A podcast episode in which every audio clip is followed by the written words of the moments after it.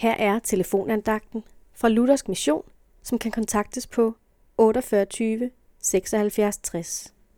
Andagtsholderen i dag er Jes Nissen. Vær tro indtil døden, og jeg vil give dig livets sejrskrans. Johannes åbenbaring kapitel 2, vers 10. Vi skal i den kommende uge høre lidt om at sejre eller nå målet himlen. Det er jo altafgørende for den enkelte, der tror på Jesus som sin frelser.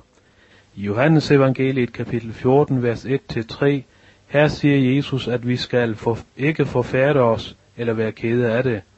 Når det er Jesus, der siger det, skal vi tænke på, hvor meget trøst han fik, da han vandrede på jorden. Han fik ingen trøst overhovedet. Hvorfor skal vi ikke hænge med hovederne?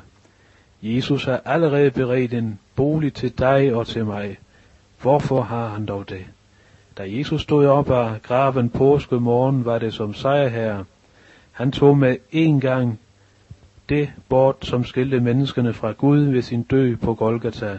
Nu står det så tilbage, du er elsket af Jesus, tro på ham. Dette budskab må vi bringe til dem, vi møder på vores vej. Amen.